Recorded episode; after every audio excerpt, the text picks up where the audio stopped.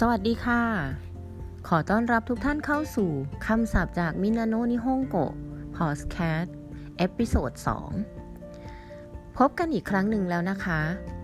ครั้งนี้เป็นการนำเสนอคำศัพท์จากหนังสือมินาโนะนิฮงโกะในบทที่ 2ค่ะเรามาดูกันเลยดีกว่าค่ะว่าคำศัพท์มีอะไรบ้างโคเรนี่สิ่งนี้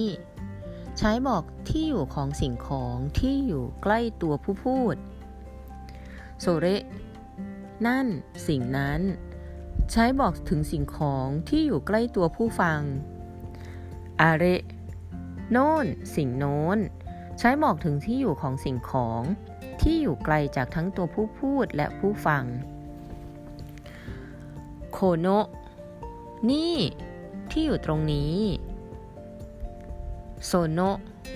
นั่นที่อยู่ตรงนั้นอันโนะโน่นที่อยู่ตรงโน้นโคโนะโซโนะอันโนะใช้บอกตำแหน่งที่อยู่ของคนหรือว่าบางครั้งก็ใช้บอกถึงสถานที่ได้เช่นเดียวกันค่ะห้องหนังสือจิโชพจนานุกรมสัจฉินิตยสารวารสารชินบุนหนังสือพิมพ์โนโตะสมุดบันทึกเทโจสมุดพกที่เอาไว้ใช้ติดตัวเมชินามบัตรคาร์ดการ์ดบัตรเทเลโฮนคาร์ดบัตรโทรศัพท์ซึ่งในปัจจุบันนี้ไม่ค่อยมีคนใช้กันแล้วนะคะเอ็นปิสึดินสอโบรุเพนปากกาลูกลื่นชาปุเพนจิรุดินสอกดข้างิกุญแจโทเคนาฬิกาคัสสะร่มขบังกระเป๋าหิ้วสำหรับใส่เอกสารคาเซโตเทปุเทปคาสเซ็ตเทปุเรโคดาเครื่องบันทึกและเล่นเทปเทเลบีโทรทัศน์ลาจิโอวิทยุคาเมล่ากล้องถ่ายรูปคอมพิวเตอร์จิโดชะรถยนต์ซึคุเอะโต๊ะเรียนโต๊ะทำงานอิซึเก้าอี้ช็อกโกแลตโตช็อกโกแลตโคฮีกาแฟเอโกะภาษาอังกฤษ